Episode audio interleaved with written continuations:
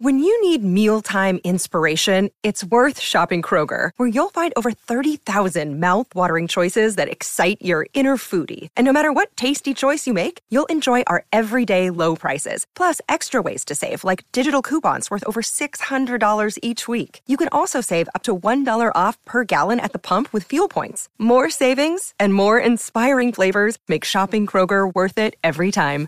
Kroger, fresh for everyone. Fuel restrictions apply. This is SENZ. It is your Sunday afternoon, and uh, joining us on her way to a wedding. And uh, thank you very much for your time as a commentator on the Sevens, uh, Taylor Johnson. How are you, Taylor? Good, thank you. How are you? Yeah, good, thank you. Good, and uh, another great weekend of sevens. I, I do love these two weekends, and I know we've lost uh, we've lost Hamilton, but having back to back sevens weekends uh, is awesome, isn't it? Oh, absolutely, and it, it's quite interesting because helps do just drastically for some teams, you know, in the space of five days. So, you know, the Hamilton works as like a bit of a trial, and then Sydney, you know, they need to get everything right in those five days. But look, I've enjoyed it. I dragged my mattress into the lounge um, and watched Sevens all weekend because of the weather, of course, in Auckland. So, no complaints here either.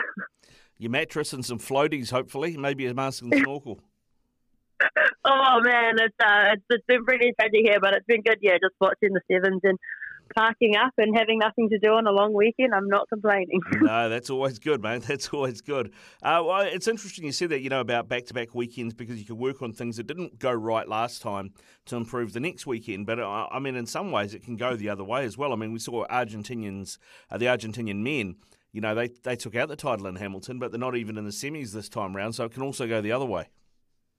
Oh, 100%. You know, like that, that happened to Argentina, didn't even make um, the quarterfinals. And then, you know, Samoa, they, you know, didn't make the quarterfinals last weekend and now they're here. So, okay, uh, it's, it's really interesting. And I think that's why the game of sevens is so fun because anything can happen in a game. You know, you used to go into watching a match and always have a preconceived idea of who would win, but now you, you know you just you can't decide. Um, I tell you what, I, I, have not bet on sevens in a long time because of it.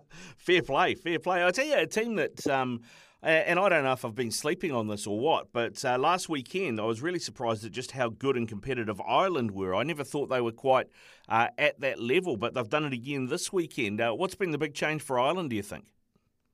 Oh, I think they've just invested really well in their program. Like you look at Great Britain, um, you know, it's an amalgamation of Wales, England, and Scotland and Northern Ireland, and they haven't quite fired as well as you had, would have hoped because it's a mix of all these different nations up in in Europe, and they haven't quite got a central location. But I think the Irish, they've they've invested heavily in their program. You know, the women and the men. Um, you're like me, you know. Last year, I kind of slipped on Ireland, and then now I'm like, what? Why are they so good? Um, but I think it's just you know the cohesion of keeping with the same teams as well, and look to Blackburn play them in the semi final. Um, this afternoon, I think I think that's going to be a great game. Obviously, they doubted them in Hamilton, but in saying that, you know, they would have learnt from the, those games in Hamilton. And look, the Irish side are really good. We saw how good they were against Fiji, the women, and then for the men, yeah, they lost to South Africa, but you know, New Zealand and South Africa are in the same pool in the men's division, and New Zealand um, just lost to them um, with a penalty kick. Um, so that was quite interesting. So, look, I'm really excited for the semi-finals, and it's good to see both teams in black um, through. Yeah, well, oh, and let's talk about the men because it does feel like they're in a bit of a rebuilding phase, right? They didn't go well at Hong Kong. Um, they've had a few poor results by their standards. Uh, it seems like it might be starting to come together again, though. Yeah, and I, I think you know they're back at the top of the table when it comes to the overall rankings, and I think it is due to the unpredictability. You know, Samoa before Hamilton was on top, and then they missed out on the top eight, and now they're sitting in first. And you know, it is really interesting. I I really like um, some of the young athletes, like Roderick Solo is just so incredible. And I remember we first saw him playing for Scots College at the Condor Sevens, I think four years ago, and everyone was just like, "Who is that kid Solo?" So it's great to see him getting an opportunity. Um, and yeah, they are starting to filter in some new um, young talent into that side, and it's it's great. But you know what is interesting is um, no Australian teams in the semi-finals on their home tournament. So I think uh, lots of Kiwis are watching that and quite surprised as well. Yeah, I mean it's uh, there's not too many tears shed this side of this side of the ditch when Aussie teams um, uh, get knocked out early. Um, uh, uh, to be fair, uh, what about what have you made of Payton Spencer? I mean, uh, getting his first opportunity here. Obviously, he's got a bit of pedigree. Uh, what have you made of him as a player?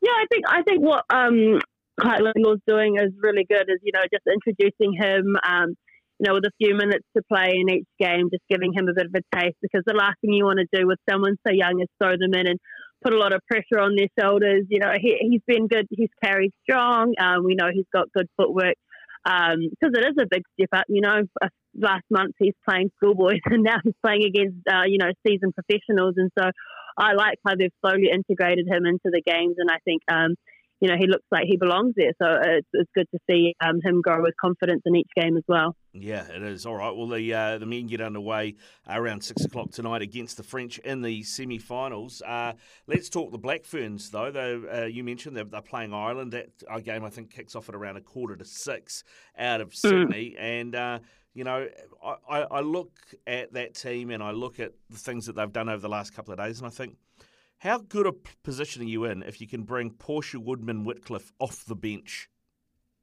Yeah, well, I think I think it's actually been really great to see um, a lot of the seasoned professionals on the bench, and it, it, just goes to show that they're trying to blood in the young ladies, as we said, you know, the likes of Jorja Miller getting a lot of game time.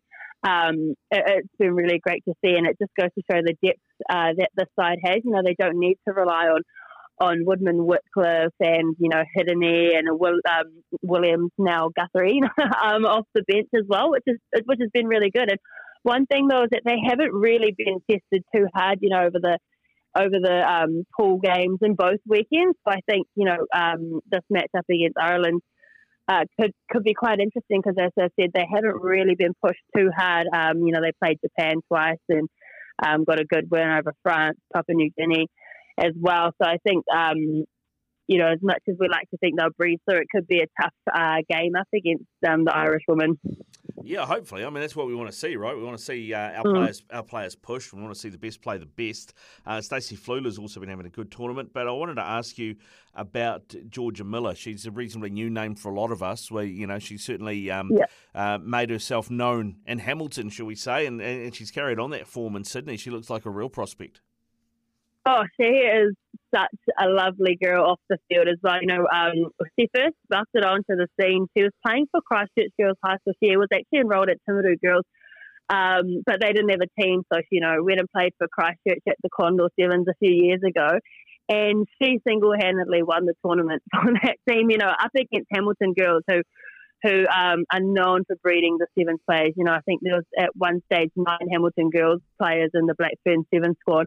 Um, and she is just so electric. She's an Irish, you know, does Irish dancing as well. So, you know, she's got, got the high knees and stuff, and she can jump out of um, tackles and things like that. But she's just really tough and really hard, and um, she's really unrelenting on the field. And to think she's only 18 years old is really exciting because I think we'll see a lot of her um, in years to come. But she just plays with such confidence as well. What I really like, you know, she's not playing like a young 18 year old who's fresh out of school. She's playing, you know, with a lot of mongrel, which is what you like to see on the Sevens tournament because it's not often known for being a physical game. It's usually a pace game, but I think um, she brings a whole lot of physicality to the team for someone so young. So, look, yeah, she's new to a lot of people, but for us who have been, you know, follow, following college rugby, you know, she's being a household name, and we all kind of knew straight away, well, she's destined for good things, and so it's no surprise to see her in black. That's and it's good to see her. It's, it's, she's like the antithesis of Michaela Blyde, isn't she? You know, Michaela runs around everybody. Jorja just seems to run through everybody. yeah, it's true, and, and and you know the women in that team, they all just bring something so different, which is I think why they're such a well-rounded side. Like that Australian team, you know, a lot of people think, you know, they've got the best athletes, and, and to be fair, they have some phenomenal athletes, but a lot of them rely purely on speed. And they are one of the fastest teams on the competition. But the reason why we saw, you know, USA upset them in the semis last weekend and France upset them this weekend is they just brought a really physical, unrelenting um, attack towards the Australian side, and they just had to get up and tackle and tackle and tackle. And then in the end, they were gassed when they did get the ball in hand and couldn't really rely on their speed. So I think yeah, it's so good to see a wide range of skill sets in, in the Black Ferns team. Uh, now, the potential uh, finalists are, you know, obviously it's it's the Black Ferns versus Ireland one semi. The other side, the French take on the US. Uh, the US have really invested, particularly in seven, since become an Olympic sport. Where is their program at, and do you think they're favourites to beat the French? Yeah, that's an interesting one because at the beginning of the tournament, I would have said definitely the USA, but after seeing France um, up against Australia yesterday, you know, I, I can't count them out. But yeah, I really love how much um, the Americans have invested in sevens. You know, for years we always say, oh, they're sleeping giants and whatnot, and it's pretty um, amazing, really, that they actually missed out on the Rugby World Cup this year. You know, so that so that 15th game has taken a bit of a nosedive there. But for sevens, I mean, um, the woman there, like, you know, Ilona Maher, um, is outstanding. You know, she's just such a big figure and she's a really cool figure off the field as well, which is why I think Sevens is growing in popularity over in, in America because you've got some really cool talent. You know, you've got um, Sullivan who, you know, straight from the army, so she's really tough. you've got someone like Naya Tapper who's, you know, um, just played, I think, a 30th tournament um, this weekend. So I think the USA will probably meet them in in the final um, if New Zealand do get over Ireland. And oh, for the men, you know, I said it's just so unpredictable. Like our men are playing France, um, which you know is going to be a great game because we saw France beat Australia in the quarters, but. South Africa, Fiji, I mean, two absolute powerhouses when it comes to sevens. I mean, you can flip a coin to guess who's going to win that one because it's going to be such a tight tussle. But I think due to the support in those crowds, maybe Fiji will get over the line. Maybe they will. Yeah, it's going to be interesting to see. Um, uh, and like you say, you know, Sevens has just got so tight now, where it used to be two or three teams basically going into a mm-hmm. tournament trying to meet each other in the final. Now it's you know it's jeopardy come uh, quarter final time, or even at the group stage at some points, depending on the draw.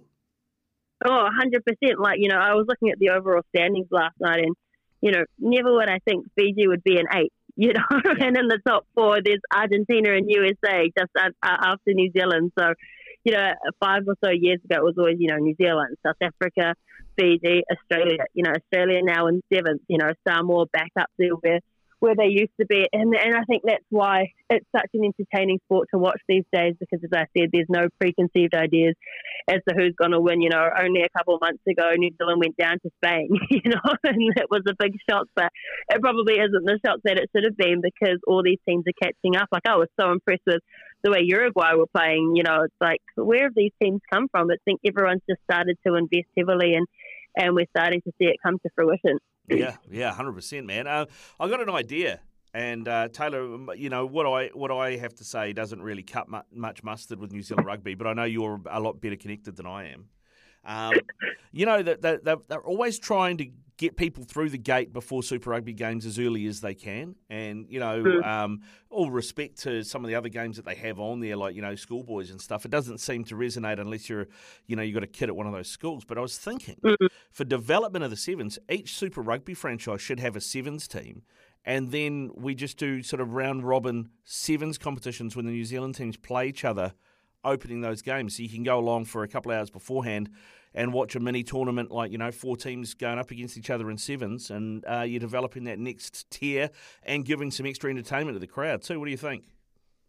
Oh, I mean, like never say never. It's quite a cool idea. You know, you got to think. You know, you talk about the pathways. Well, they got rid of the uh, national sevens comp a few years ago and haven't brought it back. So, you know, really, where are they selecting these players from? You know, and there there is no real, um, play, you know, other than the Ignite sevens where they, you know, cherry pick a few players that they've seen on the 15 circuit or from school. But other than that, there is no competition. And, and you know, I think um, Super Rugby teams love expansion. You know, when the 20s competition came and it was, you know, another opportunity to extend their brand. And why not sevens? I know, you know, with um, beginning, uh, that opened a lot of doors for these franchises and um, brought in a whole lot more fans. You know, obviously, women's rugby is, is riding on the high of the World Cup. So, hey, it's not a bad idea. I mean, I would like to go watch it. there you go. Well, I'll tell you what, you take that to New Zealand rugby and sell it in, mate, and uh, I'll just take 10% when it kicks back, all right? will do, will do. Good stuff, Taylor. Thanks very much for your time, mate. I know you've got a, wedding to prepare for, so I'll let you go get the glad rags on. Uh, have a great afternoon and uh, enjoy the uh, footy. No doubt you'll slope off into a corner and watch it on your phone. Absolutely. Thanks, Ricardo.